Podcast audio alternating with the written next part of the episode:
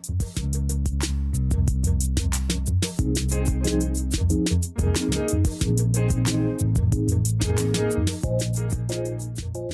hello, hello, hi, and welcome to all our hearts and minds. Thank you all again for tuning in. We're here to discuss all things that have been on our hearts and minds the good, the bad, the concerning, and uplifting, or just straight talk.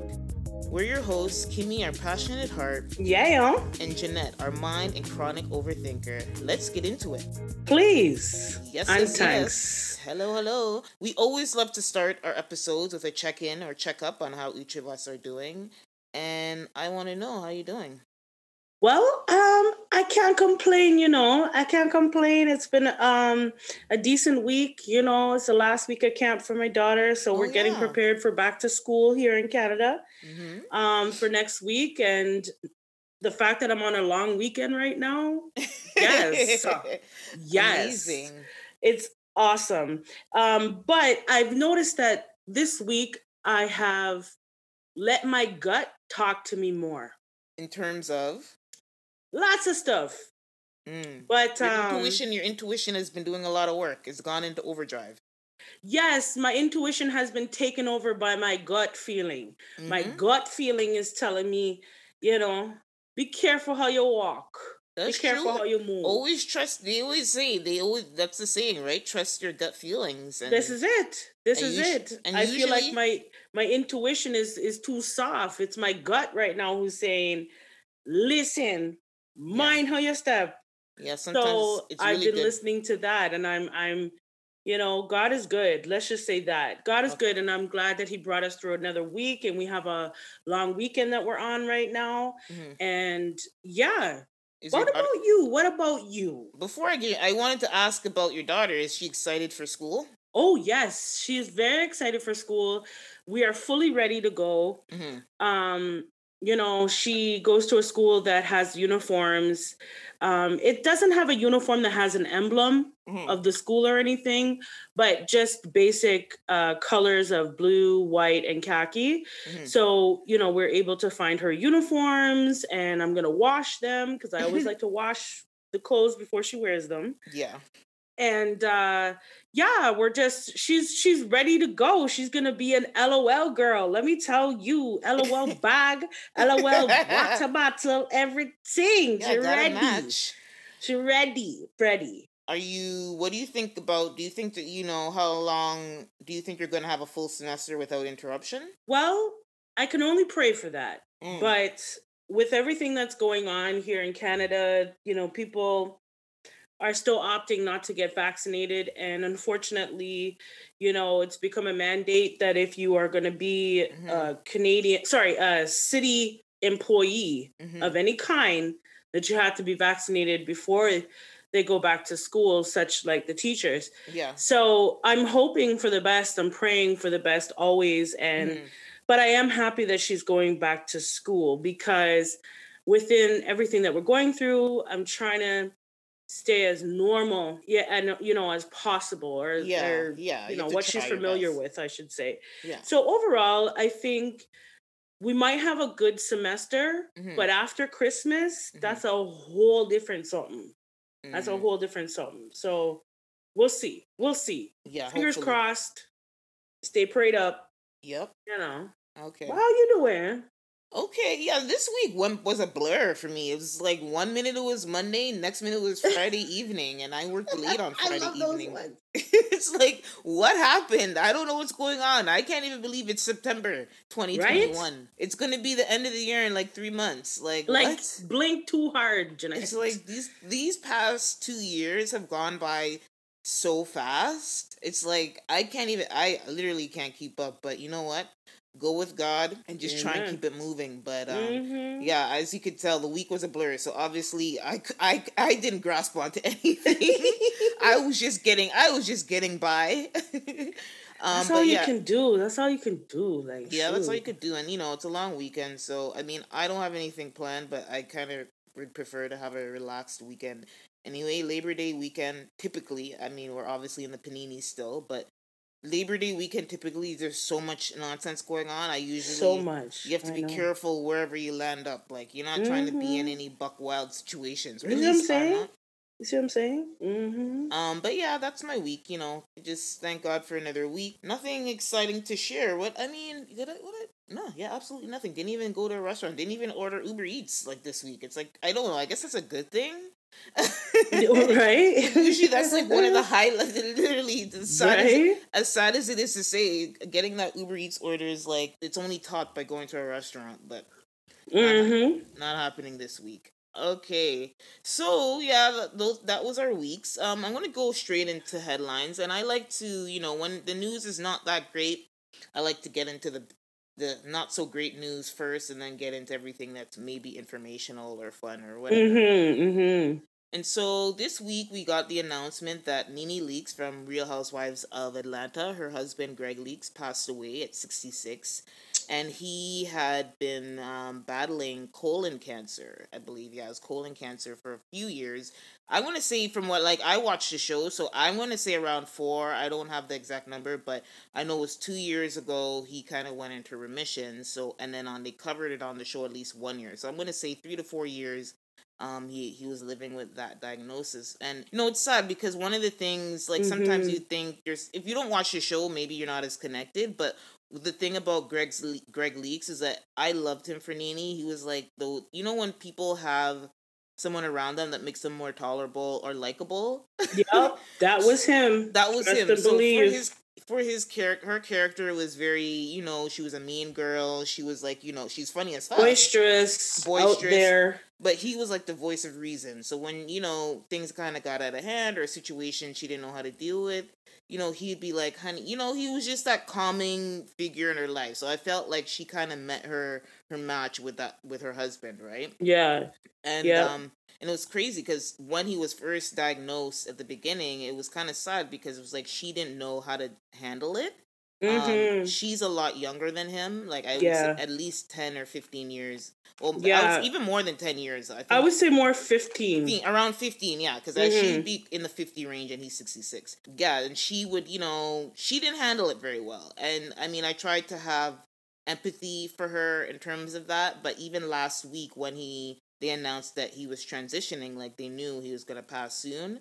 She was at her club and people were complaining because she wasn't being very nice to the club patrons who kind of wanted her to do it. Why are you gonna go and work, Nene? Right. So that was kind of the thing. You're so, not in the right headspace, girl. And this Come is, and that's exactly what she did two years ago on the show when she was acting out, and she had a lot of bad incidents because now thinking back on it, I think it was the stress and the worry of you know your husband is very sickly and you don't know what's going on. So she maybe she should have taken that season off. But um anyway, his his battle ended uh this week and you know rest in peace to him yes and rest uh, in peace prayers yes. up to her and their son as they go through that. Yes. um and then the second not so great news kind of sour or sweet and sour incident was uh the elijah mcclain case had an update this week and elijah mcclain was a young black man who I believe was on the autism spectrum mm-hmm. who was uh, pretty much murdered by the police, and the paramedics kind of coincided or corroborated with his murder and or didn't really intervene. So can you imagine? Locks. Yep. So this week, the Colorado grand jury protect and serve me back foot. Yeah, yeah. And you know the incident happened about two or three years ago, but because of all the attention with with police brutality, with the incident that happened with George Floyd, this case came back up again because you know obviously the family was still battling and trying to get justice for the de- the death of their son. So a Colorado grand jury indicted three police officers and the two paramedics two paramedics involved in the August 2019 death of Elijah McClain. He was 23 at the time. So he was stopped by the police. He was stopped by police while walking home, and I believe he was wearing like a ski mask or something like that because you know he's autistic. That's something that made him feel safe or comfortable. Yeah. You know they have a lot of quirks that make them feel comfortable and stimulate themselves as they move throughout the world. And so he was stopped by police while walking home from a store and placed in a carotid hold and then injected with uh, ketamine. I think after that was after they put in, he was brain dead or something, so they injected him with that. And there was a lot of muckiness with how they classified his death, and obviously there was what do you call it? wrongdoing um, of course mis- wrongdoing and misjustice happening there so they've been indicted so that just means they're gonna bring charges we don't know if they're gonna be charged we know historically it's very hard but i feel like there's enough evidence and what i've heard of this story it'd be a it would be crazy if nobody got charged with the unjust death of this young man. So we're going to keep an eye on that. But at least they finally brought charges after two years of fighting to get them indicted. That's, you know, what's sad is that they had to fight for yeah. two years to get to a point and where they're going to fight again. And another major case that we all witnessed had to happen before they brought attention to it. Right? So they had to fight for two years mm-hmm. in order for them to get ready to fight again. Mm-hmm. Sad. Very much so. Sad sad. My prayers go to his family. So Deja Harris, which is T I T I aka Tip, aka aka Cliff Clifford Harris's daughter, has stirred up some controversy on Instagram. That and family just can't sit they, down. This be, they, just they need can't. to be quiet at this point. Chill, chill. Gosh. Um, do you mind like do you remember the uh post that she had? I heard the story that she had basically had a post on Instagram complaining about her her 4C hair. She basically said that she didn't like the fact that she has 4C hair mm-hmm. and that she doesn't look like someone who would have 4C hair. Mm-hmm. So, in a nutshell, what she's trying to say is because she is of the lighter complexion and she's fairer, mm-hmm. that she should have looser curls, maybe, you know, a 3A or a, you know, a four or something like that. Something where her hair is a little um, less dense. Um, yeah, she wants a looser curl. She wants, that, looser she wants that. She wants that good hair because she but here's the thing right? And i say good hair with air quotations. I'm being sarcastic please put air quotations because i'm being sarcastic. No of course. And and i want our listeners to understand good hair is the hair that you take care of. Yes. that's good hair. Mm-hmm. okay let's just put that out straight. Second this little girl okay i don't know what you were expecting um but I would rather you be real about it. And what you really wanted to say was, I'm a light skinned girl and I should have light skinned girl hair. That's what you wanted to say. Yeah. That's what you meant to say. Oh, I but found when you got found, backlash, I found you were trying to mm-hmm. retreat. Mm-hmm. And it didn't work. It didn't work because you already put out your your notion to the world. You already put it out. And you know, seeing that she is light skinned, she she and has this belief that just because she is light skinned that she deserves to have a certain type of hair. Well, guess what, girlfriend? You don't. I found you have your I, daddy's hair. I found the tweet actually. So she says, "I hate to say say slash admit it, but I'm sad that I have my dad's hair texture. Sad because it's so much to deal with, manage. Ugh." She literally says, ugh. Sad because I feel like it just doesn't fit me, nor is this a texture that one's that one a texture that one's appreciated or uplifted as much as the other hair t- textures. Uplift your own hair texture, then, girl. That's why Jeez. I said good she, hair is the hair that you take care of. She goes That's on what to, it is. She goes on to say, anytime I see someone with for hair, I always compliment them because I know how it feels to generally not like your hair texture. I never want anyone to feel like that. It looks so bomb on other people, but me, yeah, no. Then why say anything? You obviously know the stigma. Jesus, what is that? Hold on. She's so stupid. You know why she's stupid? Because you and you were you went on a platform that was built by your father and your mom they're the ones that really have the name. You just so happen to be mm-hmm. their daughter. Mm. So you went on this platform and you made some stupid comments like that. Really, what you meant to say was, I'm light skinned and I deserve to have better hair than this. Um, I don't deserve to have 4C hair. Well, you know what? Maybe you need to take better care of your hair. Maybe you need to learn from other 4C hair how they do it, how they maintain no, I, it, how I, they, you know, and just do some education because you sound so ignorant. She sounds so ignorant, and so she ignorant she shouldn't right even now. she shouldn't even have, have, have, have, tweeted that. And I think, like you said, it's more. It's not about her not being comfortable doing her hair. It's like it's it just comes down to anti-blackness and colorism. To be honest, straight up, that's all it is. And she's internalized it, unfortunately. Um, and, and I, I want to take it a step further. She's she's of um you know, her parents are very loaded. They have a lot of money, and she sounded so entitled Yeah. She sounded so entitled that, oh, I don't have this hair and it sucks that I don't have this hair and I, I wish I had that hair. And it sounds like a brat mm. that doesn't mm. get their way and is now going on a platform like this to display it to the world.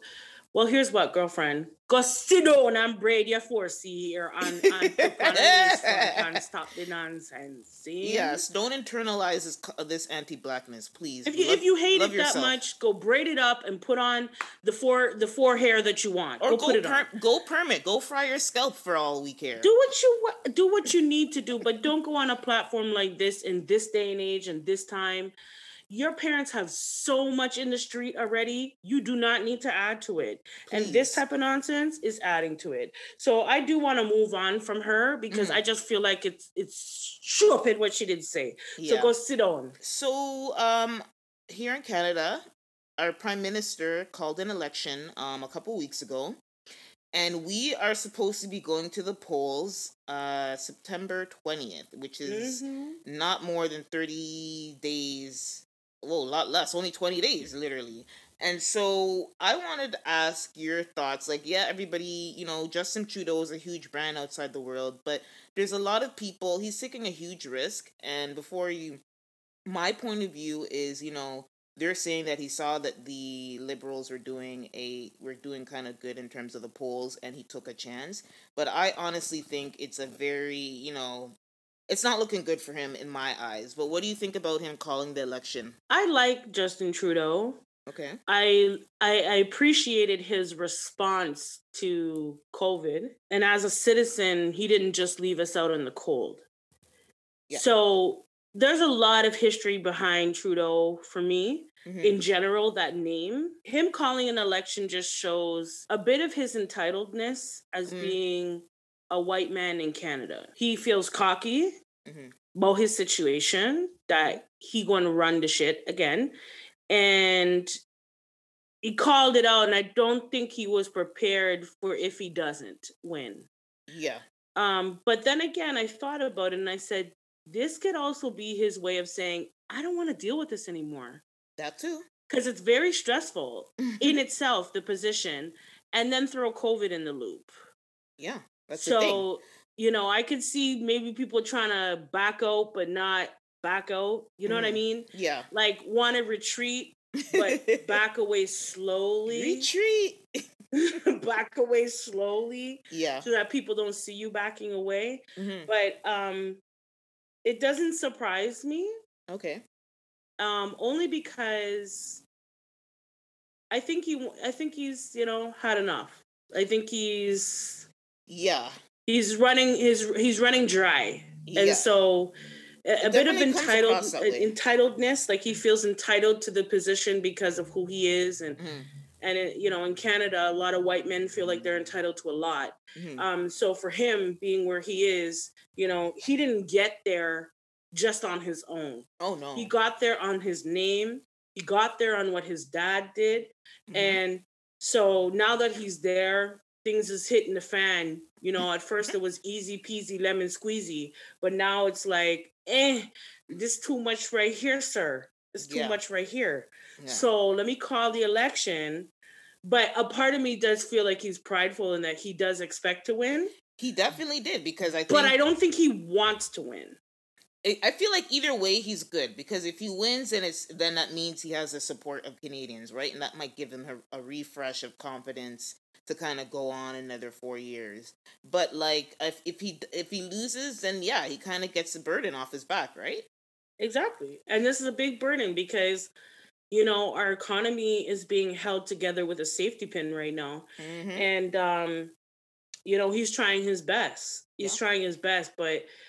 I could only imagine that this is very daunting and takes yeah. a lot of stress and uh, you know like you can't do anything right really well, what when you're in power of any kind, can yeah. you? No, exactly. Like there's always going to be naysayers. Yep. There's that's never going to go away whether you're in politics or the prime minister or just you know Billy Joe Bob at McDonald's. Like there's always going to be naysayers. So I feel like maybe he's at the point where it's like you guys think you can do better? All right Try then. Hmm. Try yeah, then. that's exactly maybe that's exactly probably what it is. So we are going to be going to the polls September 20th and um, we'll see how that goes. I mean, I think it, it's I think it was crazy to call this election election, but I feel like either way it was going to the election is going to go how it's going to go this year the same way it will go next year the way I see it. So um, Yeah. And to be quite honest, like at this point, you're damned if you do and you're damned if you yeah. don't. So, so people, do what you need to do. Justin. Everybody go out there. Everybody in Canada, go out there and vote. Let your voice be heard, whether yeah. whatever, no matter who it is you uh, support. And and finally, in terms of headline, regular headline news, Texas is turning into the Handmaid's Tale, and it's very scary. I mean, I know it's the states, but I'm sorry, in a modern world, in a country that is supposed to be one of the leading countries in the world and and, and freedoms and and liberal libertarianism, this is downright psychopathic. So Texas, uh, this week aren't they still? Don't they still have the death penalty over there? Maybe, maybe. I'm i feel like sure. in Texas they still have the death penalty, but I could I would wrong. put my money. I would put my money that is one of the states, but I definitely one of the southern states, but I'm not sure, so I won't. I won't go in on them on that mm-hmm. one. Okay, so they have a new state law that allows citizens to a- access the state court to sue providers or even anyone who enables someone to get an abortion conducting at six weeks in uh, the six weeks time frame of their pregnancy after a fetal heartbeat can be detected. It will impose a near total ban on the practice and upend decades of federal protections under Roe versus Wade, which everybody knows is an iconic law that kind of allows freedoms to women to this day and age around, at least definitely in North America, to allow them to get an abortion if they want one. I believe it's uh, under four months. I think typically, typically, I don't know what it is. I mean, in our in where we are, we're in a very liberal prov country and province and i believe it's as long as it's under four months you can get the procedure i don't know what it is in the various states in the us i know there's some other southern states that are trying to come down on abortion and it's like i don't i just don't get it what's with these powerful what's with these institutions and men in particular trying to control women's bodies like I mean, what is the what are they really trying to do here? Because they're not going to look after a child. It's not like they have good child support or care provide money to families who can't afford a child. So why are they trying to impose these restrictions and control? And that's why I brought up the handmaid's tale because it just seems like an authoritarian thing to say just to have control and to dictate people's lives. Well, I just want to interject. Mm-hmm. I um I did actually look it up and um, they definitely do have the death penalty mm-hmm. as of 2020. Mm-hmm. Uh, the state of Texas executed three people um, the fewest executions since 1996. Mm-hmm. So they, they definitely they do have the death penalty still today. Mm-hmm. And I feel as though that kind of goes hand in hand with what we're talking about. Yeah. Because they feel as though they can control life. That's the problem I have. Mm. You can't control life and it relies and i think here's okay one major thing about this new law that really makes it very cringe like it's it's terrible just in the idea of it but here it goes it relies on private citizens mostly. So people who facilitate abortions from doctors to a person even providing a ride to the woman the pregnant woman to the clinic. They face faces not only criminal they face not only criminal penalty or state sanction, but it's also open to lawsuit by private individuals. So, say, like I said, an example that keeps on coming around on the internet say you're an Uber driver and you drop a woman off at a clinic, um, that's on you to report that. Obviously, no one's going to really know. But there's also incentive because you can sue, you can put a lawsuit at the minimum of $10,000 to a woman that you think is going to get an abortion. And that is insanity. And how would you know that? Right? That's like you can't prove it. It's very strict. Um, it doesn't make any sense. And some of the, the, the social justice warriors are just putting in a bunch of fake uh, fake uh, reports to kind of jam their system. Um, but that's just a, as a form of protest. But I'm sorry, the the Supreme Court needs to get involved here. I think there will be more news and updates on this. But I hope they will get involved. I they hope will. it's sooner versus later because yeah, Roe versus Wade is a federal was a federal um jurisdiction, but Texas tried to swoop in with this, and it's just crazy. Like I, it's very scary. I mean, even though it's in the states in the South, it's still scary that uh, um, a bunch of judges or justice makers um, lawmakers were able to meet and in the in the dead of night because it was in a night they did this in the dead of dark of night they didn't do this in the date as a regular meeting and um, they passed this law in texas it's so sneaky you know just sneaky and stuff. But um what i have to say about that is there's a lot of what ifs there's a lot of unanswered yeah. question yeah. um because you can't control people's bodies and you cannot have other you know surveillance. other citizens yeah. to govern other people's bodies. Mm-hmm. if we take the example of the uber driver the uber driver can assume yeah. But what if i work there? Exactly then what what if I'm going to drop something off? Or better yet, what if there is already somebody in there that I'm going to meet mm-hmm. to help bring them home. You there's so many what ifs and there's so many unanswered yeah. questions. So I think that the government needs to come out of people's bellies, out of their pants, out of their yep. house, out of yep. their families. I Please. think that's what the problem is. That there's too many people trying to have a say as to how things are done in people's lives. Like I, I do agree that there needs to be law and order. I get that, mm-hmm. but there's a place and a time for it all. Yeah. And being up in someone's, you know, crotches is not one of the places. You need to let people choose what they want to do this is a democracy yep. you know we don't live in in a different part of the world where it's communists and they dictate to you how you're going to live. Yeah. We're not in North Korea. Mm-hmm. Okay. We're here in Texas, America, the land of the free. Free. Yep. Okay. Let's just put that out there. mm-hmm. Okay, so prayer is up to women in Texas, and I hope the uh, Supreme Court intervenes yes. on the behalf of you know those women in that state. So moving on to music news to wrap things up, two big things that happened this past week since we had our last episode. Kanye finally released Donda. Can we get the damn album already? Like I hand, can't. Hand clap. He finally released oh. it. Uh, amongst amongst Thank so, you, Donda. You finally come out. Amongst a lot of controversy, but it's out. And then finally, and then Drake released a Certified Lover Boy uh, Friday early, early in the morning, like two a.m. So first, I'm gonna start with Donda. You know, he released it. Soulja Boy and Chris Brown were pissed because obviously they must have had tracks on the album that didn't make it. Yeah, supposedly Soulja Boy just said everything one shot. He said you flew me. I had to fly out there. I came. I recorded with you, and then you don't want to drop the track. Well, the thing is, like, I understand him being annoyed, but in the same breath, that's how that's to tell you that he's not doing a lot of collaborations or features because a lot of artists, that's very pretty common for an artist to record or be featured on an album, and it just doesn't make it. So I'm okay with him being annoyed, but he's spazzing out, and I think I know why. Sniff, sniff, hint, hint. I think crack cocaine. Right? Is, cocaine is a hell Wipe of a drug. that white stuff from your nose, bro. Please um, chill. The thing with Soulja Boy, I think why he's upset is because not to say that Soulja Boy isn't known. Yeah. He's known. Yes. But his music is dated. Yep. You know, his music is from some time ago.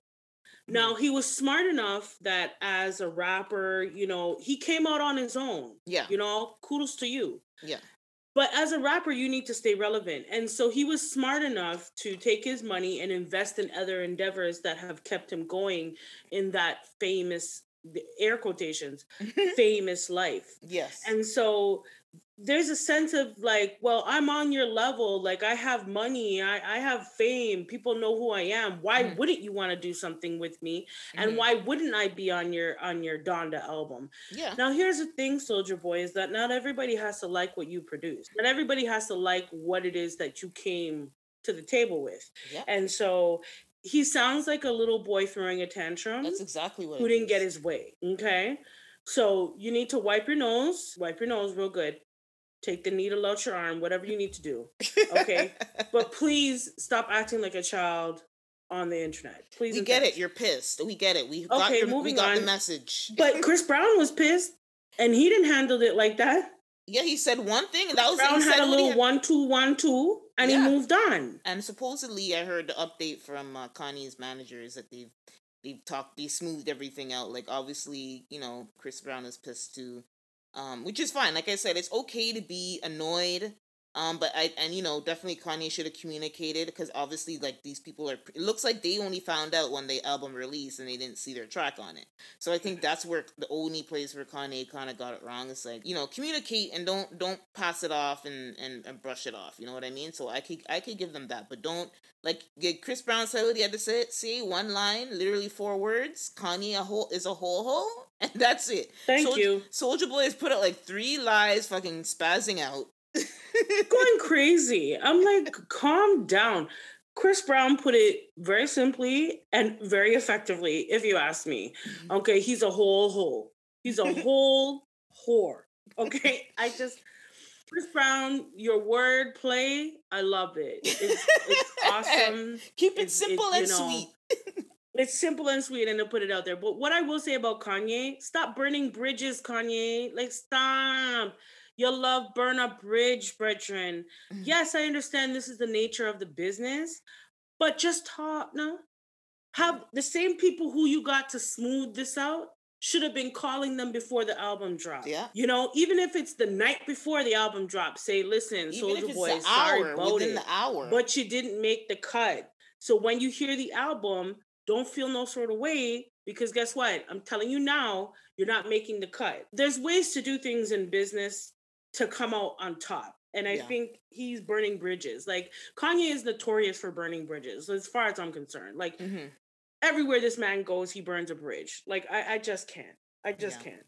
Okay. So getting into the so just you know, so I took a listen. I gave I've given it a couple two or three listens.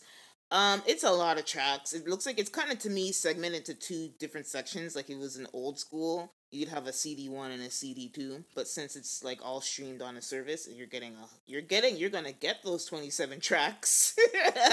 you see what I'm saying? Um, so the standouts for me, I don't know, it's definitely not a favorite and I, again i think it's because there's so many tracks i feel like when you have a lot of tracks and you put a lot of things that, that might have been considered throwaways on like a say 12 track album right? So i feel like if this was like a 12 or 13 track album this would have been like a good front to end listen but because it's 27 tracks yeah there's a lot of things where I could go with uh skipping and cons- and even as an experience as an album, I do feel it feels disjointed to me considering it's about you know he named it after his mother, and and it's his tenth and it's his it's his tenth studio release album. I kind of wanted a little bit more connectedness and cohesiveness. But even the fact that it was delayed and he kept them going back onto it, I could you definitely get that feeling that it's disjointed. So I'll just say the callouts for me personally is Hurricane, which has a Weeknd. Anytime the Weeknd touches a track, you're pretty much almost guaranteed to me a hit. So Hurricane is beautiful. Remote Control is good, and Remote Control was a song that Soulja Boy was supposed to be on. So I could see why he was pissed because that's one of the more kind of bumping tracks. There's not a lot of tracks that you like want to dance to or blast super high in your car but remote control is one of them. Then Keep My Spirit Alive. He has an intro on there that's hilarious. You know, Kanye's humor. Yes. yes. I love when I I love when we get Kanye's humor. He started out being very funny, and uh, Keep My Spirit Alive is one of that. And then another, the beautiful ones that could come to life is um. there was track. one I don't I don't remember the name of it, but it had Lauryn Hill on it. He, oh yes, he sampled. Oh, I wish I could remember. Yes, that's a beautiful. He sampled. Sample. He sampled one of her tracks. I forget. Sampled, I think it's called Clean. Um, he sampled. I don't Lost know. Ones. I don't know what the name of it. He sampled Lost Ones, which is the intro track on Miseducation of Lauryn Hill, and it's like one of the strongest track on that album. And I was like, damn, Kanye, Jesus. Um, keep my spirit alive. So he has some um the second half. I feel like it breaks the two albums in half. The first half is like all the new type of hip hop kind of style things. And the second half, after Donda, the track Donda, it gets more religious and spiritual, which that's more the second half of the album is where I connected with. There's like two tracks where you're just like, ooh, get into the spirit. You really feel it. So um again Did you not- did you hear did you mm. hear the one that is Jesus Lord? Yes, I I, I love That's one of my favorite tracks. Yep, his the second like on half. his album. The second half. Of I haven't album, listened to the full album. I'll put that out there. I haven't I would say for you, album. I think you're, if you're like me, I think you're gonna prefer the second half. The first half, up, I mean, before Donda. So Donda afterwards, I think you'll love. Before Donda, there's a lot of features from like the new rappers, Lil Baby, DaBaby. I mean, they're good, but Mhm. I, I, I mean, definitely listen. But I think that's not your taste. I think you're gonna really appreciate Donda, and after you're gonna get a little bit more classic Kanye, uh, and you're gonna get a little bit, a lot more religious, um, and inspirational type of music on the second half. So yeah.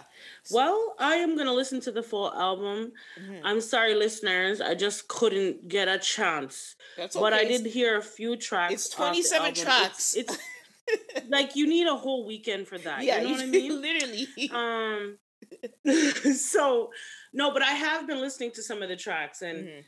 um, I really believe that Kanye is on the border of being a genius, Mhm. and he doesn't know how to rein it in. Like he doesn't know how to keep it. No, yeah, and he is, he's just one of those people, and it's okay because there's a lot of brilliant people in the world that that live their life fully, and they were always considered eccentric. But I do feel like sometimes, obviously, he it, it's unfortunate because he's famous, he's gonna get the extra criticism, and sometimes, yeah, he deserves it. But I do feel like sometimes people need to understand he does he he is not mentally healthy, and we should you know definitely call him you out. see, I'm sorry, I have to cut you with that. Not mentally healthy. Okay. The reason why I say that is because you know people said that Albert Einstein was crazy too. Yeah, that's what I mean. I'm putting Kanye in that category. and and I feel and that's why I say that I think he is very like he's right on that verge of being a genius Mhm. and I don't think he knows how to rein it in. Mhm. Missy Elliott is a genius. Mhm. She knows how to rein it in. Mhm. She knows how to still be eccentric in her thinking Mhm. but relatable Yes. to people. Yeah. And I think that at times Kanye has a real struggle with that. Mhm. Um, and so uh, whenever I listen to a Kanye, first of all, thank you, Kanye, for the music. Yeah. Enough with the, the, the trying to run for president hunting. Mhm. Enough with that. Thank you for what you you do best, and that's music. And he came up with this album, and honestly, it's been nonstop stop talk about it. Mhm. And I just need Kanye to find a balance. Yeah. You know, and I think sometimes we have to have grace for him. And I think that we call him crazy because we don't quite understand him. Yeah. You know what I mean? And there are like don't get me wrong, there's some things where it's like you're talking out of the side of your neck right now, Kanye. Like I need you to hush up. Okay? like slaves having a choice and stuff like Yeah. that. Ah, Mhm. no. Nobody really wants to hear what you're what you're saying on that, but I really do try to give him a lot of grace because I feel like he his mind works a lot differently than most. Yeah, and I So- think that's everybody. We've we all we all uh, we all know that now. But you know, we pray for him, peace of mind and soul for Kanye. Um, and thank you know, congrats on you know him releasing his tenth album, and it seems to be doing pretty good. And then so I'll let I you know how I feel about that next week. Sure will. Yeah. Mhm. and then Drake released Certified Lover Boy um less than a week later. Obviously there was some type of tension going on there. I mean, I gave it a quick listen yesterday. I couldn't I wanted to avoid. I wanted to just let it sit and simmer, but uh, too much Twitter was on fire. I was like, "Damn it, I got to listen to this."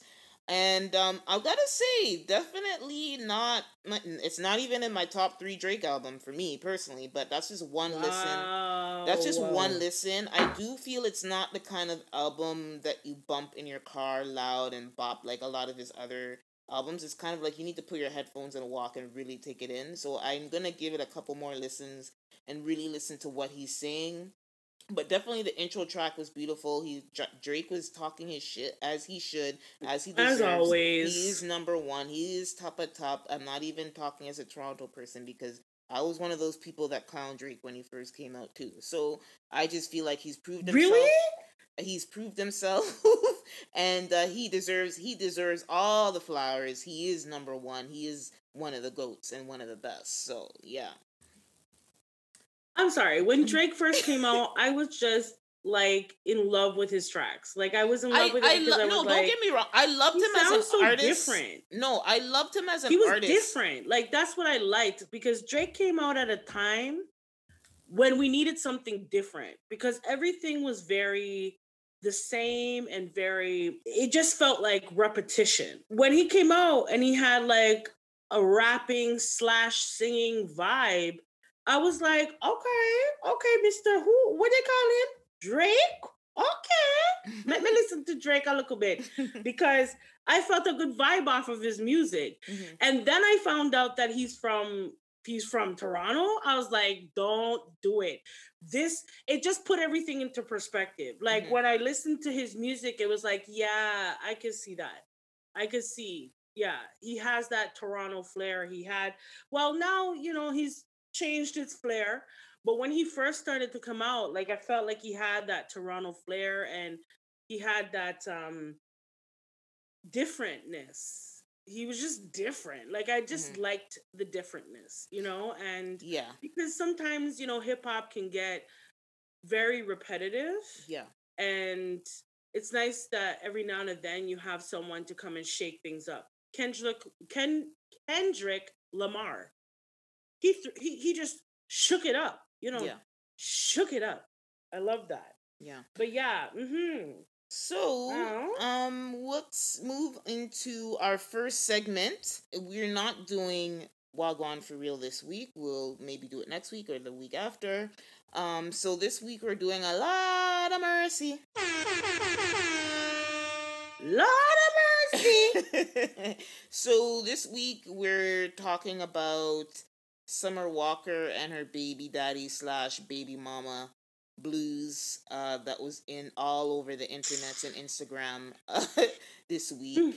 and um, Summer Walker, you know, Summer Walker's lucky she's very talented because I have given her I, I I don't criticize her when she should be criticized because I just love her music so much. But she she's kind of acting like a joker. She's and I'm and, and in this Kinda? case. I mean, before I, you know what I'm gonna say in this incident that came out. Not really. I I am on her side for speaking up for herself, but I mean, leading up to this and to her until her eyes opened on her baby father and ex boyfriend London on the track, she was kind of a clown. But now I kind of get it. Now she's like realizing, like, damn, I had a baby with this guy. all she needs is the wig. That's all she needs. You're telling me a clown? All she needs is the wig, bro. That's all she needs. Um, cause she's a clown at this point. In my eyes, she's a clown.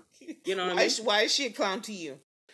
Well, okay, you already knew what kind of guy London on the track was. Like, let's not pretend like we're stupid. You know what I mean? Because this girl is very intelligent. You Mhm, can yeah. tell she's intelligent, you can Mhm. tell that she's talented, and her quirkiness, Yes. like I can understand her quirkiness, but we're not going to play like you're an idiot because Mhm. you're not. You know Mhm. what I'm saying? And she knew exactly what she was lined up for. Okay, because this man already had, I think, his two baby mothers Yep. already Yep. before her, or she was, three. blind, she was blinded by the D. Okay, That's, that's, what it cool. seems like. That's cool. But when you're blinded and then you come to, Mm, don't act like you don't like. Don't act like you didn't see what was good. You know what I'm mm. saying? yeah. You just have to take the L Take at the that L. point. Like once you wake up, you have to just take the L. You know what I mean? Because in this situation, there was ongoing back and forth with his baby mothers. Yep. You know what I'm it. saying?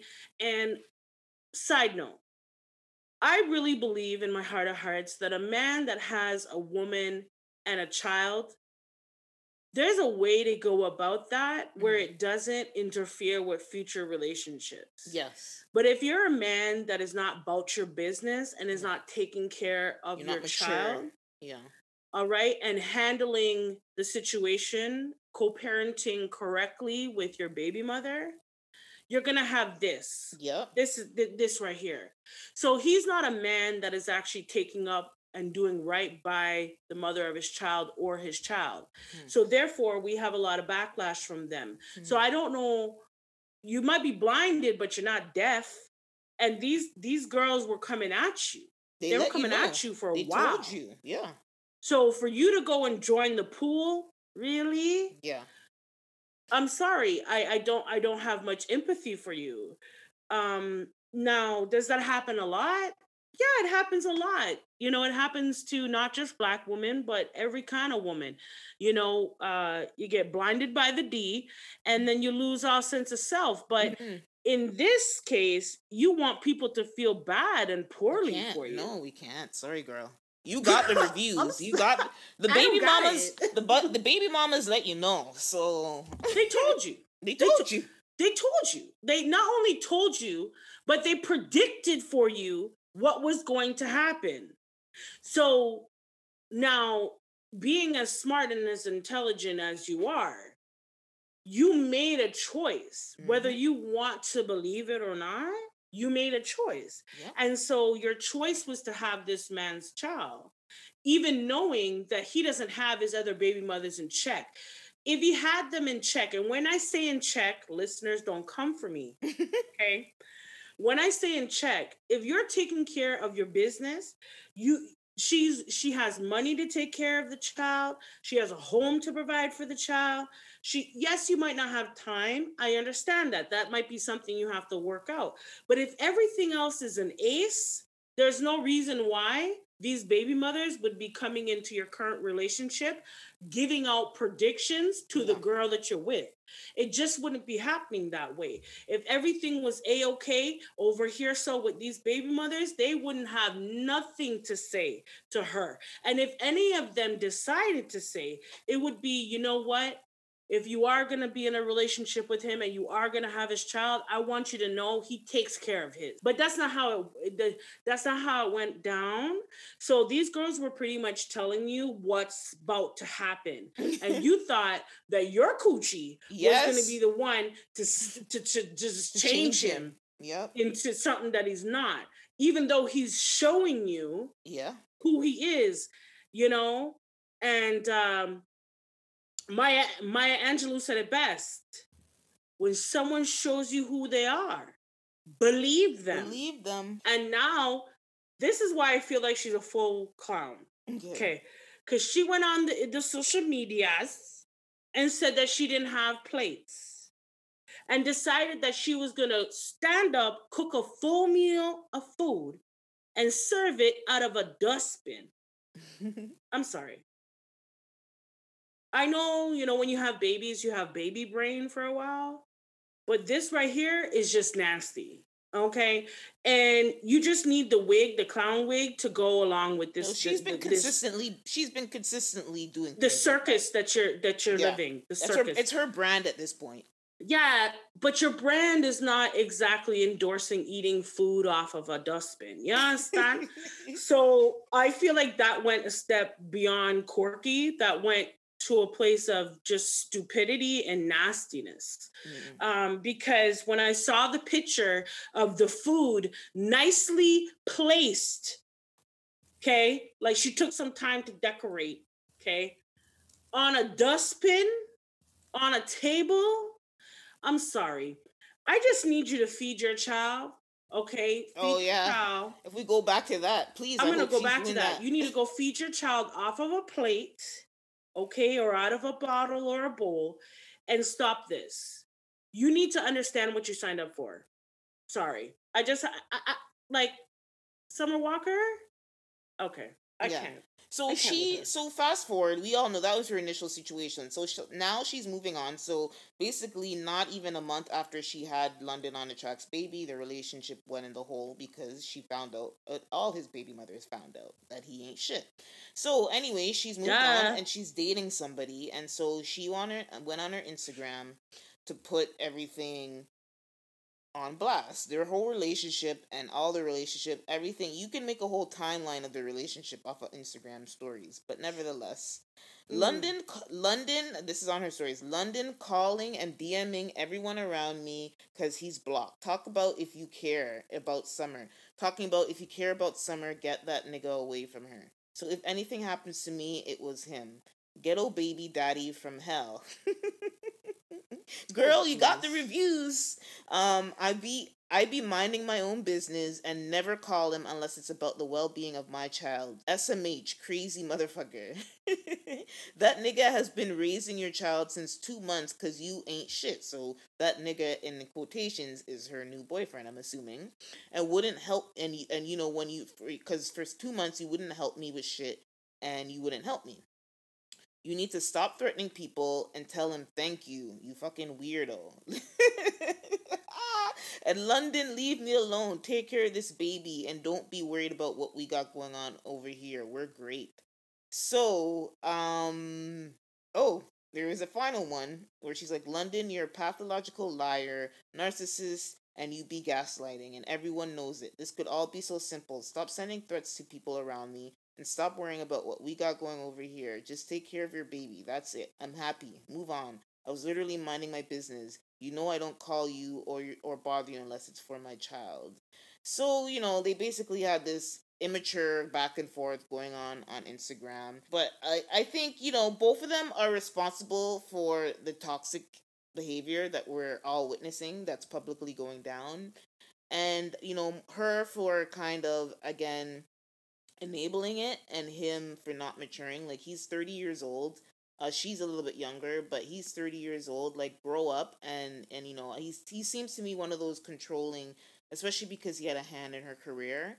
I definitely get like a controlling uh, weirdo vibe off of everything that's going on. You know what I get from what you just read? Mm-hmm. I just get a woman that does not realize what she really put herself in yeah. you're gonna be dealing with this man for the next 18 yeah. to 20 years. Yeah, you So what I need you to do less of is talk. Yeah. What I need you to do less of is talk about this nonsense because it makes you look stupid.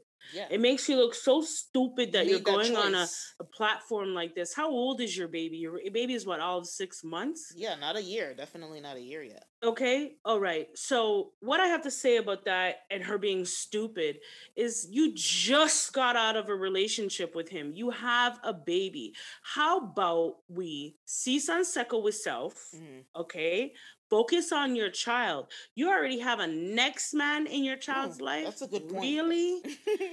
like you didn't learn, you didn't learn nothing, eh? Because before you had this child, you had no children. And you were able to do whatever you wanted to it's do. It's almost like she's without anybody purpose. being affected. Mm-hmm. Okay? But now you have this child and you already have a next man in her life? Really? How about you raise your child? How about you say, I'm doing the damn thing? I don't need no other man to do nothing. I'm doing the damn thing. Why is it that you feel some sort of gratification in the fact that you have a next man in your daughter's life who isn't even a year? Damn. Like, really? Lord of mercy. Thank you, girl. A lot of mercy for real. Is there really a lot, of, mercy of mercy when you put it like that? You know. Okay, let's move on from her. But one, uh, one thing I want to just say to London, she's probably not going to hear this, but I want to put it into the universe. Stop the plastic surgery. Please stop Please the plastic tanks. surgery. Please and thanks. Moving on. Moving on. So let's yes. get into. We're gonna get into the call out. The call out. The call out. It's the call you know, we take turns putting each other in the hot seat and we ask each other random old questions, you know, to really make you think on the spot. So I'm going to start. Okay. I just wanted to give a definition 1st mm-hmm. So, polyandry okay. is when women marry many men. The opposite of that is polygamy, and that is when a man marries many women. Mm-hmm. Okay want to put that out there for a reason. So, my question to you, friend, if you could ever, would you ever be in a polyandry relationship? Would I be in a poly? I could see myself doing that, to be honest. That's probably not the answer you're expecting, but I was not. You were not expecting. My floor, which is on my jaw on the floor, I need to pick it up.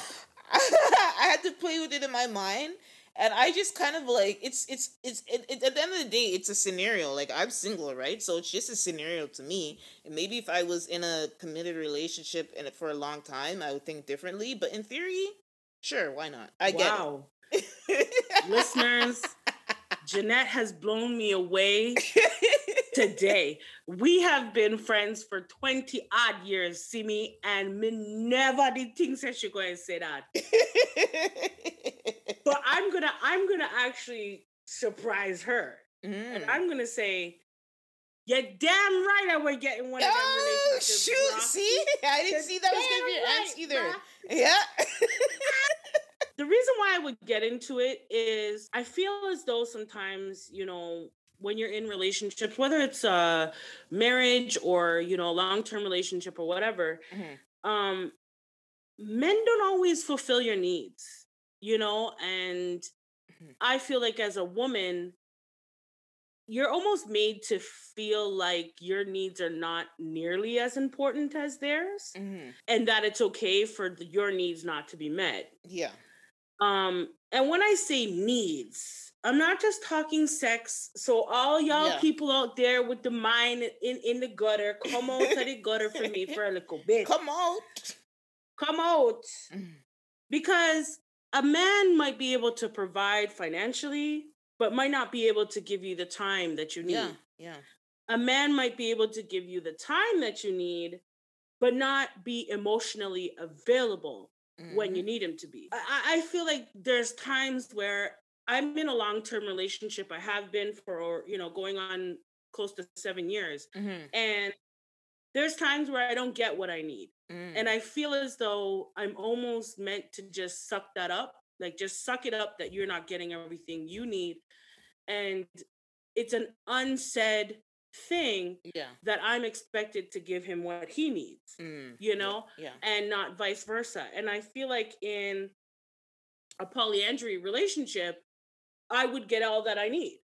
Well, that's that's the point because that's how you're going to choose. Since if you're allowed to have multiple husbands, you're going to make sure you select, you know, husband number 1 might be really great at a couple of things and then husband number two kind of lifts up where you know there's not as you know that husband number one isn't as strong as so again like in theory i could definitely say i get it we're going to talk more about this in our in our that's right that's in our workout so question. i know why she asked this question yes, so i don't want to yes, get too I, did. I don't want to get too deep into it but um yet i mm-hmm. yet yeah yeah so i completely get it and um yeah we'll get more into that into the workout okay so that's that we both surprised each other in this yes yes 20 years deep. I mean, never think say.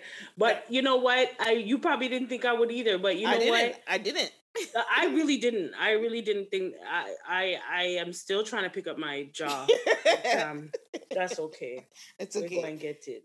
So yeah. I'm gonna go to something. Um. So here's um my my question for you, and I'll answer it first because you'll probably need a little bit of time Please. to put your answer together. So I want you to choose four artists or four or four albums that have a, have had a huge impact in your life, your outlook, perspective, feelings, whatever. I was gonna say choose choose um an artist or somebody a public a public or historical figure that you'd hang out with, but I since we've been talking about some two massive albums that were released in the past week, Boy, I, I don't remember it, all the album names, bro. No, you okay. don't. Okay, you don't even. Okay, you go the best you could describe, but I'm gonna start it off to give you some time. So I'll go first. Okay, good. So four artists and al- or albums that have had an impact, huge impact on my life. So I will go, and they're not in any particular order. So first, I'm gonna say Kanye West, College Dropout. Mm-hmm. And I selected that album because it came out a year before I think I went to university, but, mm-hmm. I, but I I didn't listen to it until I was in my first year of university and it's mm-hmm. and it just spoke a, and that's why i feel like I, I have a very soft spot for kanye no matter what he does no matter what comes out of his mouth um it's like your big brother that you just want to love and hopes gets better so i am very I have a soft spot for Kanye, so it's hard for me to be very mm-hmm. critical of him. And that's because of this album, because you could see it, it you know, it talks about, you know, finding your person your purpose and feeling mm-hmm. and feeling lost in life. So when I was in my first university year of university, I went to university because that was expected to me. My, you know, I had a death my sister that I was very close to passed away the year before. So it was kind of just like running away from life. It's not because I wanted to go to university for any mm-hmm. particular purpose. So um, that album really got me through that first year, and I really um, connected with it. Mm-hmm, Then um, there's Lauryn, the Miseducation of Lauryn Hill, her 1st mm-hmm. solo, her first solo album, and what that impact is. You know, it's it's different listening because you know I was an, I was a kid when this album first came out. I could have maybe Mhm. 15, 16, I don't even remember, but like Mhm. Somewhere in that range. So very young. So you listen, you know, listening to then, it's like you love the music, you like the rapping, you love Lauryn's rapping, her singing. But then if you listen to it now as a grown woman, it's a whole nother album. You just have a deeper understanding of it. So so it's a very transformative album as you know, listen to it as a woman coming coming into your own. Then third, um, Nerd, aka the Neptunes, Nerd, they had a, an album which is Pharrell and Hugo, and then there's a, a rapper guy there in the group, and it's called albums called Mhm. In Search of. And then to me, what I love about that and why it's so impactful is it's about being comfortable with who you are, even if you don't fit in with the pack or whatever, and being being cool with that, being okay with being quirky or not going the beaten path. And it's very kind of a mix of hip hop and punk and very um cool and very pretty cool. Like so, definitely one of uh, an impact album, uh, an impactful album Mhm. in my life as a teenager. Something I still go back to. And then um the Weeknd's House of Balloons. So this is his first mec- his first mixtape, and um I think this was out like shoot. I wish I don't remember what year it was or where I was, but um it's uh House of Balloons was his first mixtape and it was a different it was a completely different sound. It was R and B but it was haunting. Mhm. It was weird, it was obsessive, it was stalkerish. Like Mhm. if you if you listen to Yeah. if you listen to his um lyrics it's so it kind of maybe you know that's that that just fit my personality it's like you know it's like when you have your unrequited le- love or your first crush it's very intense you know if you're that type of Mhm, if you're an mhm. intense person uh house of balloons really resonated with you so that was 2011 so i was still in university and then i have a couple honorable mentions which is Mm. brandy's never say never and then Mhm. Yep. and then SZA's Control album. So again, that's just when you're on your grown woman shit. You're mature. you- everything you Mhm. approach, it's like you really, you're gonna really feel that, especially coming from the female perspective. And that's my list. Okay. Well, you have given me a chance to think. yeah. Um, and to find names. But uh, okay. so I'm not gonna put it in a particular order as Mhm. as you know one is my favorite and, No, yeah. and so so I'm gonna start with because we have a lot in common. Uh, the Miseducation of Lauryn Hill. Okay. Now, Yes. when that album came out Mhm. at that point in my life, I was too searching for self, Mhm. Mhm. and I felt like she just guided me Yeah. like in that album she guided me in a direction where it was okay not to know Mhm. and it was okay to find out Yeah. and it was okay to as a young black woman you know not always have the answer Yeah. um as often we are expected to um second is KRS-One Okay. his first album now KRS-One for me i've always thought he was a dope rapper Yeah. I always thought that as an introduction to real rap, he was it for me. Mhm. Um, I just felt like his wordplay was just fascinating. I felt like this is what hip hop really means. You know, this just he he took it from a perspective of poetry Yeah. for me. Yeah. I felt like it, and that really is what rap is. As much as we we don't want to identify that, rap is poetry. Mhm. Period. Um, in its rawest form. Yep. So next is College Dropout. Now, when Kanye came with this album, Right So. Okay. I was like, Kanye? Mm-hmm. I the interludes kill. Interludes were hila- this is peak hilarious I hilarious just, ass I was like, I just, this guy, I don't even need to listen to the next song at this point. Like, you got me in stitches through the interlude. yeah, the skit, like, the skits were classic. the skits were just like, Mr. West, Mr. West. Broke and I could broke. just picture because I am a little bit older than you. So when this came out, I was already in university. Mm. And so, like he said, Mr. West, Mr. Like your Mm. prof is actually calling on you in class, Yes. Mr. West. Yes. So I just felt a connection right off the bat because I was still trying to figure out, okay, this degree thing that they want me to achieve. Like, Yeah. how am I going to do that? Yeah. Okay. Um, and I did, which is good, but he just made it comical. He Yeah. made it light. Mhm. He made it like, okay, well, you really don't know what you want to do, Mhm. but we're gonna figure it out, aren't we? We're gonna figure it out together. Um, and so I wanted to say that one album that I want to put on this list, so it'll be number five, not Yeah. you know, not just four, yeah. is "The Voice of Jamaica" by Buju Banton. Okay. When, but let me tell you something. Me and Buju, he doesn't know it, but me and him are here. My fingers are crossed. We we are body and bench. I love this man. You Mhm. understand? yeah. I was so sad to hear him go to jail. I know. I I was that kid that when this came out, I was still, you know, young You're, teenager. you're a little kid. You're not even. You're a little kid. Well, yeah, but I was still coming into my teenage years, like Yeah, you're here, or maybe that's when you first heard it.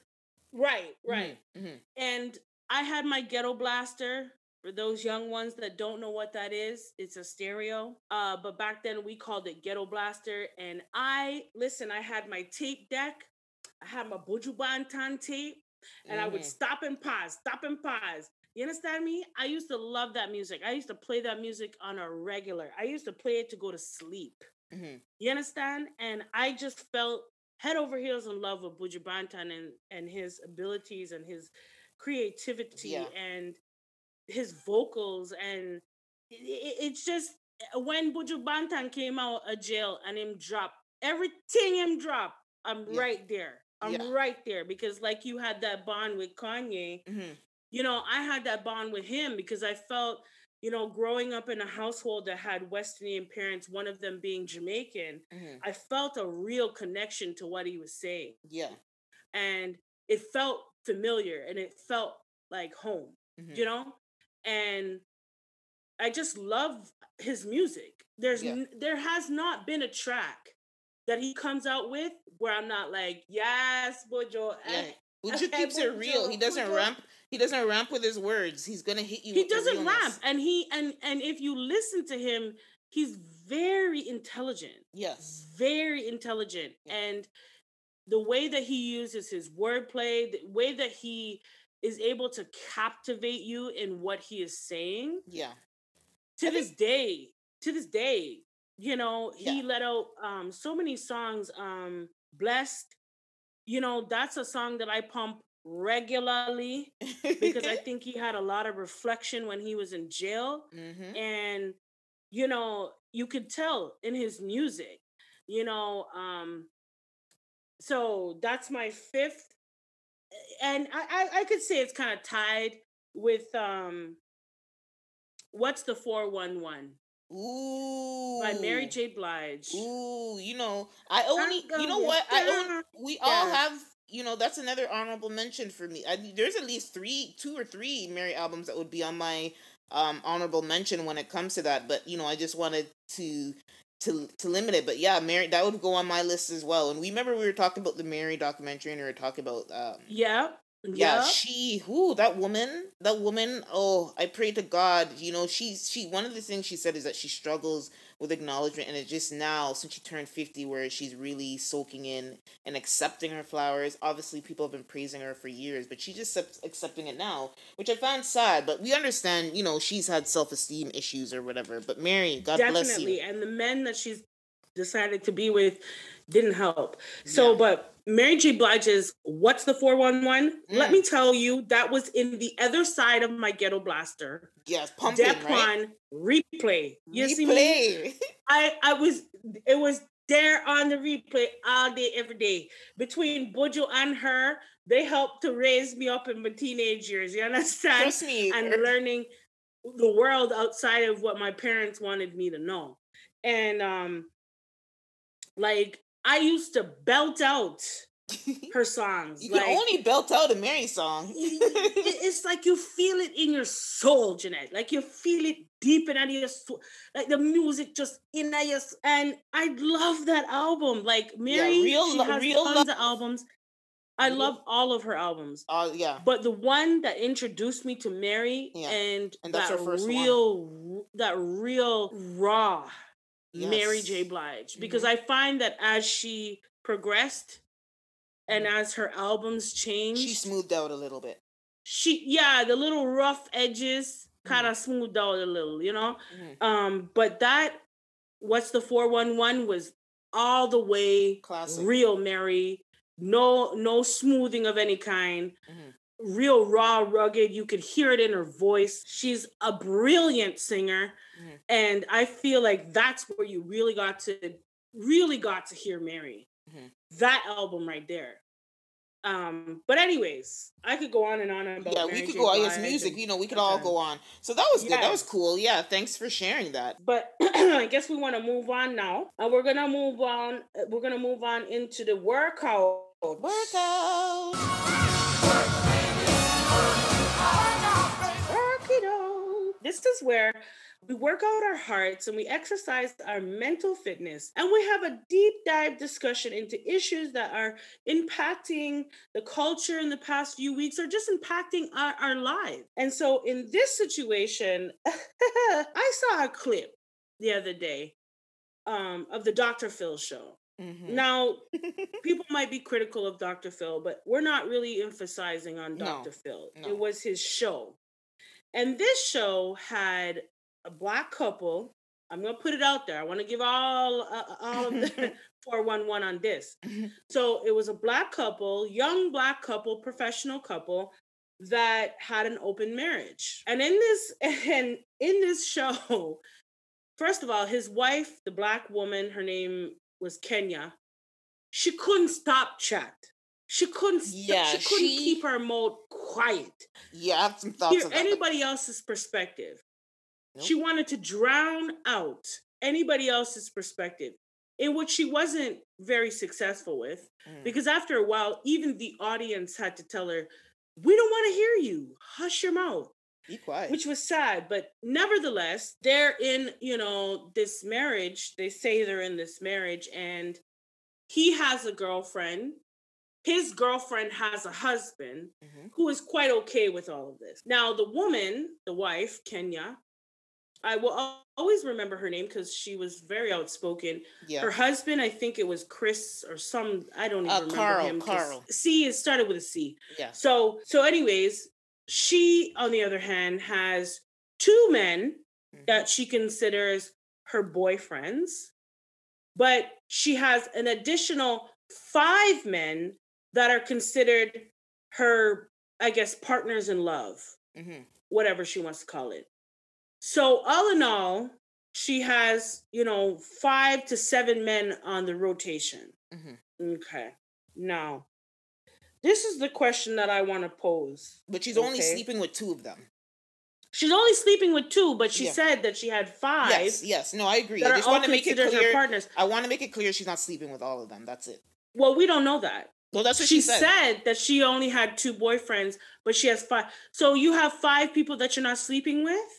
Okay. Really? I don't. I. I. I yeah but let's we, take her we, word for i'm it. not going to get into the semantics with yeah. her, her nonsense mm-hmm. you have at least five to seven men outside of your marriage yeah we'll put it like that in this situation i want to pose a question are open marriages considered cheating is cheating in a marriage acceptable? Is this considered cheating? Are you asking me that? I am. Um, no, it's not cheating to me. It's just okay. literally the fact that it's called an open marriage make offsets the fact that it's cheating for me. It's not cheating. But and I'll explain that while say and I please because I was gonna say that that that el- those okay. two words contradict each other. To elaborate for me is the fact that they have the the the, the phrase open marriage. It, it, it, it has a new it changes the definition of the marriage right? If you do the traditional just marriage, you're going to say, yeah, that's a union between two people who agreed, you know, they make their commitment to each other. But when you add that phrase open, they that means they have agreed as as two part, you know, two parties of the marriage to allow to have outside relationships. So it's not cheating. You guys sat down and, and, and made an arrangement that works for both of you and you feel it's healthy for the health of your relationship and marriage and you've gone forward with that. So definitely I don't consider it cheating or anything close to it. Mhm. Okay. Yeah. Well, you know, I really feel that the um people might want to call it the institution of marriage, Mm-hmm. whatever. Or traditional marriage. Traditional marriage. Mm-hmm. I feel like if you want to be with multiple people, then don't get married. If you want to be committed to one person and have several lovers, you can do that. You don't need to get married. What they're doing in essence is they are being two single people living two se- two single lives and calling it a marriage. So for me, um, I want to say that it's cheating because I feel like the whole concept of marriage that God put on this earth, He's the creator of marriage. This was not His intention. And so for me, I feel like the sanctity of marriage should be left as exactly that. Mhm. It should be a sanctified um, union where there's a covenant between you, God, and the person you're marrying Mhm. and that's it because that's truly how you know the first marriage came to be which is through adam and eve god created that so i feel as though in our you know sometimes being traditional Mhm. is frowned upon and looked at in a really negative No, light It's a cho- it's a choice. but I That's feel fine. like there there there it is a choice, but I Mm. feel as though there's a place for everything in this world. Mhm. And marriage is one of those things that I believe, now don't come for me, listeners, that should be between two people and God. And that's it. But So not it should be like but a you know, not, triangle. you know, yes, I I get you, but that's you're coming from the context of your Christian background, but not everybody's Christian. No, and and that's that. why I and that's why I opened my mind to thinking if you want to be with multiple people, then keep marriage out of it. If you want to be committed to one person and have um, a steady spouse, then you can go ahead and do that.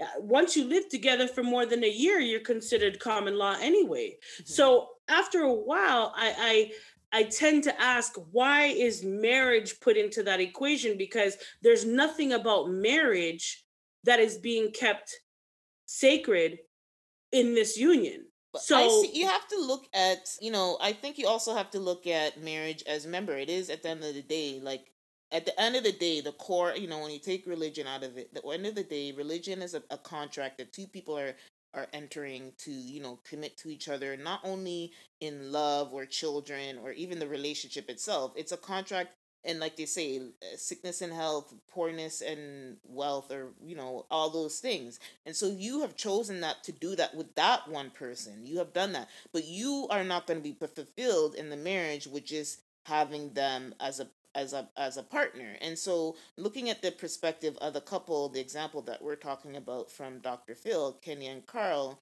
I mean, I mean, one thing I want to say, like you mentioned her craziness and her like she wouldn't shut up. She's obviously was trying to sell her whole. She's trying to be some type of girl and trying to s- sell her progressive love. I'm saying that sarcastically.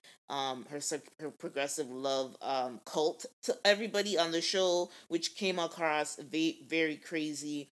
But I do, if I put myself in it, I think the feeling that she, and again, in that relationship, I feel like she was calling all the shots. Um, he definitely looked like he was going along with it because his wife. that's why I can't even remember the man's name. Yeah, Mhm. yeah, Carl. I definitely think this was something that she wanted, and to make it just even the playing field, he kind of got into it, like you know, just following her lead. I definitely got that feeling. But I think she's one of those people. You know, there's people out there who love love and like that new love feeling. Like they're addicted to that new love feeling. So obviously, when you're in a long term relationship, that wears off eventually. And you know, even as much as you try to spark it, it's never going to be like the first time. So I think mm-hmm. she's chasing that those endorphins, those feelings, those hormones that you get when you get into an, a new relationship. I could tell she's like literally she loves that that rush it gives her. That's the feeling I got of it. But anyway, going back to And- my and- point. And Mhm. mhm. Yeah, and so going back to my point, that's what she's chasing, and uh, and to me, it's like your marriage again. It's a, it's a contract between two people. You decide what is going to make this marriage work. So if somebody is going to be unhappy because they are don't they feel trapped being with one person, I mean, this is a way to ensure that like both members are happy, and I think as long as you agree to the marriage agreement, then it is a marriage. Okay, and I and uh, everything what you've said, I I can see that. I can look beyond my own values and beyond my own, you know, um morals. Yeah. And I can see what you're saying. And and it's fine if that's what people want to do. Just leave marriage out of it. What I no, don't but you understand, know there's there's benefits to being married. There's benefits to seeing yeah, somebody yeah, who's married I, I understand. So I they understand, want to like, reap that and still to... be happy. So I don't and, think and, they shouldn't have the choice to get married if they don't want to be in, a, in with a monogamous. But continue. Right. So I do understand that when you're married, for instance, when you're saying benefits, if her husband is on his dying bed, mm-hmm. she can have a say because she's his yes. wife. Yes. Yeah, I get that part. However, when you weigh out everything, the benefits that she would have of this marriage, I, I don't feel as though they needed to get married just so that she can have a final say while he's on his deathbed. I hear you. Um, and so when I look at um, the pros and the cons of this discussion, because I've thought about it, mm-hmm. I've thought about, you know, is it considered cheating? And in my eyes, it is. It's just you're open about cheating. You're just you're telling the person, oh well, I'm going to cheat on you, and they're they're open to that. So therefore, I, I really don't feel as though marriage needs to be the foundation of your your union. If you want to do all of the above, you know, that's fine. Don't get married. You can do all of what you just said without getting married. The only undef- the only defining factor would be can I say pull the plug when he dies or when he's about to get, you know, that's the only thing. There's also financial benefits as well. Well, yes. Mm-hmm. However, they will be considered common law. Mm-hmm. After living together for a certain amount of period of time, they do have some. But it rights. does get messy when you have multiple it, partners. But it always it's always going to be messy. but if you have multiple, it's even more messy if you have multiple partners. That's what I'm trying to say. So what three women could th- say? Sorry, uh, there's one point that I wanted to mention, particularly with that episode. Yes, is that she kept saying we're free and we're open and yeah. we're we could do all of this. But why do you have rules? If you're so open and you're so free, why is there rules? Well, that's where the marriage comes in. That's exactly my point. Why be married? Why be married? If you're going to do all the opposite of what marriage is supposed to be, then I think they're only doing one thing that's the opposite of what marriage is. Well, no, because in that segment they're also introducing their children. They're mm. also letting their children know that they have other extramarital partners. Okay, so let's give context to that. So in the episode, right. um, you know, obviously Dr. Phil is very appalled at, you know, because he's a traditional person, so he found it hard to swallow what was being told to him. And um, you know, it came up that she the child the fact that they have children came up and Dr. Phil um, brought that up and she explained, or they both explained that they have had a conversation with their children and their children are very aware of what's going on in their relationship. So that is to me the only controversial thing that I saw. So for me, I'm like people do what you got to do. That's you know, you guys agree that I'm not really going to challenge too much of it. But I did have an issue with how they brought their children into it. And that was a big issue for me too. Mm-hmm. Because okay, this woman was going off and on the whole show. Like you said, she wanted to push down people's throats yeah. her ideas of what an open marriage should be like. And it is extended farther to her children. Mm-hmm. Now, you're not even giving these young minds to make a decision for themselves. You're already pushing it down their throat. So for me, I didn't like that at all. Mm-hmm. I didn't like that she included her children in in mm-hmm. this this mess. Mm-hmm. I feel like that's something that should be left between the two people who are I partaking feel, well, in I it. Do, well, okay, here's but my here's thing. my hold but hold on. Here's where here's where I feel this can get really sketchy. Now, these children are very influential Yeah. at these ages that she, like her children are young. Mhm. Okay. I think none of them are teenagers. Mhm. So, or just coming into preteen. Yeah, the preteen age. right? And so now this image that you're giving to your children is not widely accepted. So when they get older, this is what they're going to think is okay. And Yeah. kudos to you. If that's what you want your children to think, kudos to you. But they're going to come in, in contact with more people who are not Yeah. about that lifestyle than they will people who are. Mhm. And when children are ridiculed, okay, it can leave a lasting effect on them. Mhm. So, as grown people, you want to have this open marriage and ray tay tay, it's between you and your husband, leave it between you and your husband. It doesn't have to be um, broadcasted to these Yeah. young minds, Not at that age. not at this age. Mhm. Let them figure that out on their own. Mhm. Let them come to a decision as to what they feel marriage should look like. Don't force it down their throats the same way you were forcing it down the audience's throat. I think it was ridiculous. In my mind and in my opinion, it is definitely cheating. It's just cheating and knowing. But cheating is no, but that's the definition of cheating. It's because if you're cheating, that means you're going behind your partner's back. That's what you're you're cheating them. They're under the impression. But you you're in the actual action, you are. So you, you I are. think you, You- need to use another word. Maybe for I think you need to use not cheating. There's another word. It's promis- adultery. promiscuous, promiscuous adultery. But cheating, I feel like it implies that the person is doing it behind their back, and that's the whole point of having an open marriage. You guys, as a couple, Right. uh, talk and, and, and I'm agree on that. taking cheating in the very literal sense that you are doing it behind their back because guess what? You're not having, you're not swinging with your partner. You're not bringing these people home. But they know about- everybody just them- have one big each, old. but each of them know about the other the partners. If they didn't know, They know, but you're still you're living. You're not privy to what you're doing with that other person. They have to. I whatever you tell them is what they know. yes. What you tell them is what they know. Mhm, yeah. So you are, in my eyes, going behind their back and doing things that they have no idea. They're believing you. And yes, I understand there has to be a level of trust in this situation, and I get that. I do understand it. However, you still are going behind their back and doing God knows what. Now, in this particular segment of Dr. Phil, you can you'll see and hear uh, the two cup the couple talk about how they maneuver Mhm, this open marriage. mhm. And I felt like if this is so open, then why do we have rules? You have to. If have this is so open, then why don't we have a big old orgy in our house? Like if this is so open, then there was a no, but for real, no, but for real, if we're gonna be all so open, then Mm. why aren't we doing orgies every other weekend? Like I don't understand why you're going off with him over yes. But that's not I'm what gets going her. That's not her what gets. Yessa. That's the what entices them. They look to me. I got the impression that they like to chase and the feel or the woman. I'm not even. Car, I'm not even taking the husband in the count. I feel like he was just following her lead.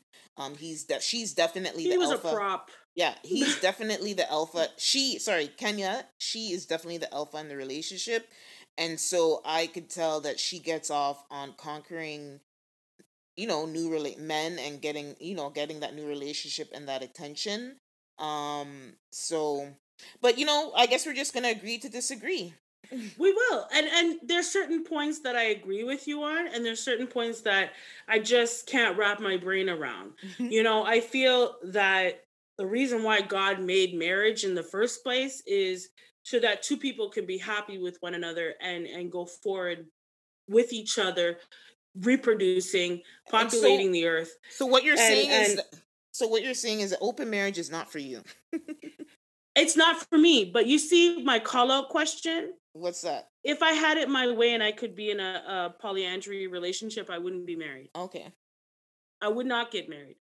I would have long term relationships, Mm-hmm. but I would not get married because I feel like you know, in our society, So you we don't just take security- marriage and we you throw it in. you don't like, want throw sec- marriage into the garbage. You Like it's wouldn't not, want the security- you wouldn't want the security that you would get out of being being the the woman that's married to the the husband of your choice. So i yes, if you have decided to be open, and he has multiple partners, if the all the women can claim that like you said there's common law. So as long as he's in a relationship or under you know sharing you know living with them or coming and going for over a year they they can claim the whole common law status. So wouldn't you want to at least protect your own interests outside of all the other um, hanger-ons um, in that in that situation? Well, if it was a polyandry relationship, then I wouldn't need to be worried about that because I would be the focus of that relationship.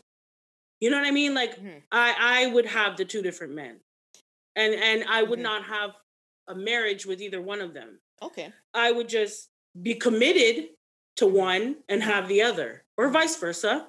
So for um, you, if it that, I just wouldn't involve marriage into that. Yeah, equation. but because it's your religion, it's because you understand in your religion, you're you're Christian, you feel like that would be a farce. So that's why you wouldn't marry uh, in that situation. Exactly. It would be a farce. Mm-hmm. And if I just want to live my life, uh, you know, in a polyandry relationship, then that's what I would do. Mm-hmm. And that's it. Um, I don't need to bring the sanctity of marriage into that equation mm-hmm. because it gets really mucky. Yeah. It gets really mucky. It gets really. It could be really nasty. Mm-hmm. Um, jealousy legally, is nothing to play with. And legally, we can't do it anyway. You can only be married. Well, we can't person. do it anyway. But there are states in the Americas that you can. Oh yeah, but it's and only, and yeah. we might not think that we can, but people are doing it. Yeah, you know. So because you know, like we said earlier in our in our episode, can, mm. the government needs to come out of needs That's to come true. out of people that That's are business. That's true. That's true. Um, but there's a reason why he's in it. Yeah. You know, there's a reason why. I mean, there's lots of reasons that we can come up with, but in my in my if I, to go back to my initial question for the call out, if I was in that situation, that's why I wanted to ask that. Mm-hmm. Because if I was in that situation, I just wouldn't get married mm-hmm. because I feel like I want to keep marriage as sacred as possible. Mm-hmm. And if it's not for me and this is for me, then I'm going to leave that over Dessa and I'll just be committed to whoever I'm committed to. Um, I will be considered common law after a while. We can share our finances, but I just wouldn't involve marriage because I feel like it, it should be something that's kept holy you know and, and, it should be that's based off of my religion and yes. my perspective and i mm-hmm. understand that. I'm not saying that i'm closed-minded mm-hmm. to what they're trying to do. Now these particular fools i am close-minded to them because yeah. they're trying to sell they were trying to sell something so it's a farce. Yeah. They're they're they're uh what a couple couple counselors love co- they're love coaches as love coaches. What, what about listen everybody want coach. Yep. So th- these two were just basically I felt going on the show as almost a plug. Yeah, it was a know, plug. No, I was going to see that. That's what I wanted to see in the beginning. It's like, yeah, they definitely came off as cultish and super sales salesmany. They were selling something, and I think that's why she was so aggressive and didn't let Dr. Phil and and Dr. Phil at one point asked her, "Who are you talking to?" yeah, talk to me. because she's talking loud, like as though she's in a presentation or something. And Dr. Phil, this is why sometimes I like watching Dr. Phil's show because I know he's very, you know, traditional in his way. Mm-hmm. But there's one thing I'll give him he doesn't mince words. he tells you like it is, whether you like it or not. You can look at him with the stink eye and he'll look at you and say, I know you don't like me right now, but I don't care. Mm-hmm. I don't care if you don't like me. I'm gonna tell you what it is. And he told her, Who are you talking to? Yep. It's like you're you're in a presentation. Talk to me. That's why you're here. You know what I mean? Um, so uh, he caught that vibe too, that this yeah, is all a plug, and I caught it too. I will say one thing though jealousy is nothing to play with. Nope. So they might pose themselves in a certain way on the show, but we don't know what it's like behind doors. Mm-hmm. We don't know their struggles you know and there was one rule a side note there was one rule that they said that they had or principle they call it whatever rule principle whatever yeah. was that there's no quitting and there's no leaving. Yeah. Why would you feel a need to have that rule? If you and your man sat down because she said they sat down for two years to discuss this because mm-hmm. it came to a point in their relationship i guess where they weren't happy. Yeah. So they sat down or and she wasn't happy. uh, she wasn't happy because she she a heifer. Mm-hmm. So anywho, the heifer wasn't happy, and she sat down for two years and discussed it with her man. and she said that she found someone. She found, and it was love at first sight. Yep. Really. Hmm. So what is your husband at home? Chop liver? Like I don't understand. but whatever. She went home and she told her man, I found somebody, and he said, go ahead. Mm-hmm. Okay. Did he say go ahead because at this point you don't really got a choice. At this point, she's done talking for two years. She going move. Yeah, that's and it. you had to follow suit. I agree. That's exactly what it was. Well, that's where we get sticky because that's when you have this principle of do not leave. Why do you need to put that in there as a rule or a principle or whatever you want to call it that we don't leave? If you two are both on board with this, like you're you're advertising that you are, mm-hmm. then why is that necessary in the rules? I could understand no sleeping on my bed. Yeah. You know, I could understand no introducing them to the children. Mm-hmm. I could understand that.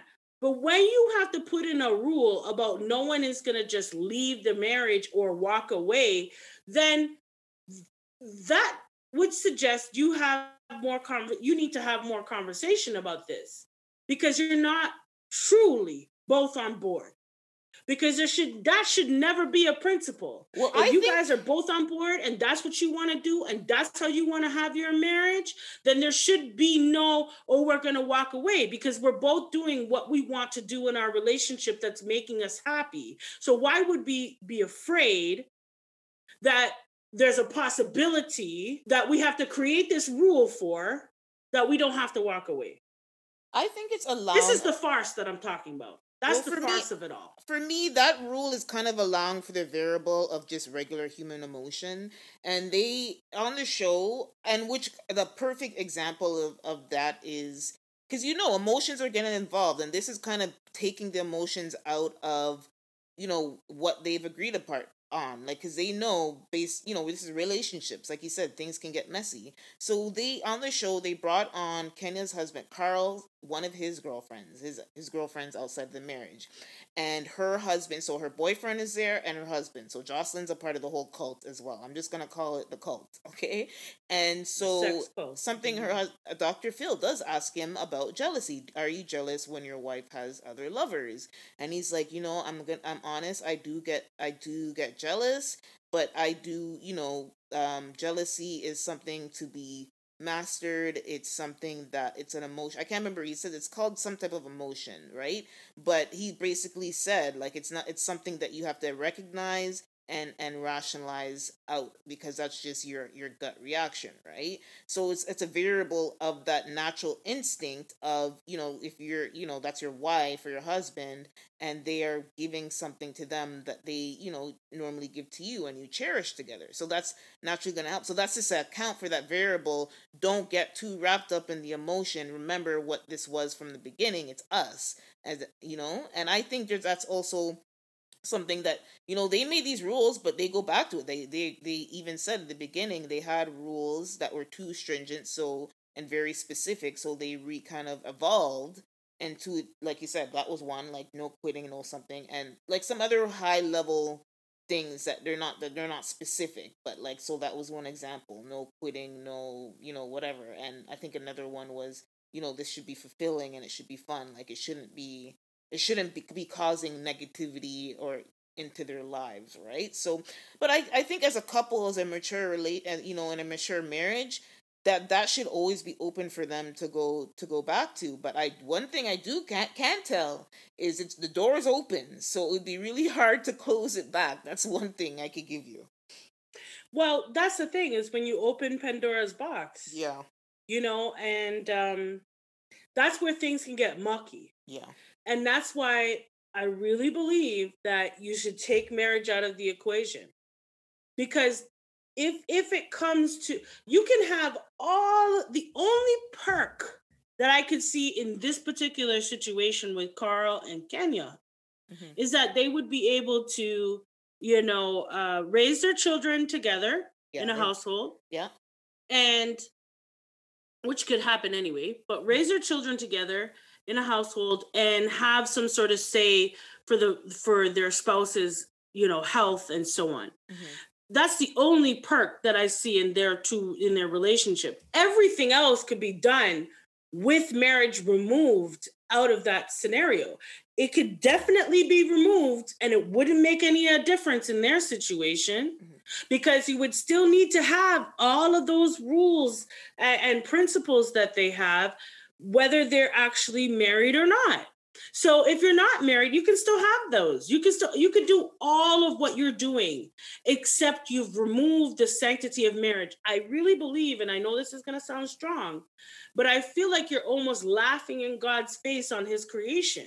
He's the one that created marriage and you think that you're going to come along and manipulate it to be something that it was never intended to be, such as um you know, plastic surgery we people you were created the way God wanted you to be. You go along and say, no, no, that's not quite, you weren't quite right, God. I'm gonna do some more. Mm-hmm. I'm gonna do this, I'm gonna do that. I'm it's almost as though it feels to me as a Christian that you're spitting in the face of God and his creation. He did not create marriage to be like this. He created it the way it's two people so that you don't have none of this worry. You don't have none of this problem. You don't have to be jealous. You don't have to feel anyway. If you're not prepared to do that, then don't involve marriage. That's the way I see it. So, as a Christian, if I get married and when I get married, it will be to that one person. Mm-hmm. But if for some reason I say marriage is not for me, and I want a polyandry relationship, I will leave marriage out of it altogether. I feel like marriage is a different type of commitment. And if you're really not ready to do that, stay separate, do your thing. You can live together still and raise your children. You can you, you can still have outside relationships. You can still do all of that. You're not messing with the sanctity of marriage and in my eyes, you're laughing in the face of God at his creation because he created this not to be what you wanted it. And I feel like there's a lot of good that can come of a marriage when it's only two people that are in it. Um, but that's my opinion. And we could, you know, we can definitely agree to disagree. and that's fine. You know, um, we aren't going to see everything eye to eye, and that's okay. But we are definitely able to have this dialect and have this conversation. Mm-hmm. And I wanted to have this conversation because I feel like the way that our world is going is marriage is being left in the dust. Mm-hmm. And I, I want to bring this conversation to the light so that maybe we could possibly have, you know, an understanding of each other and our choices. Yeah. And to leave on a positive note, everyone, love is love, God is love. So love one another. What about you, my girl? Any positive notes before so we? My positive note is, you know, do what makes you happy, have a marriage that makes you happy. As long as both of you agree on what that means, then by all means, do what you need to do. All right. We hope that your hearts and your minds were activated on this week's show, everyone. Whether you lead with your heart or you lead with your mind, stay passionate, stay thoughtful, and we'll talk to you next week, Wednesday. Bye bye. Hasta la vista, baby.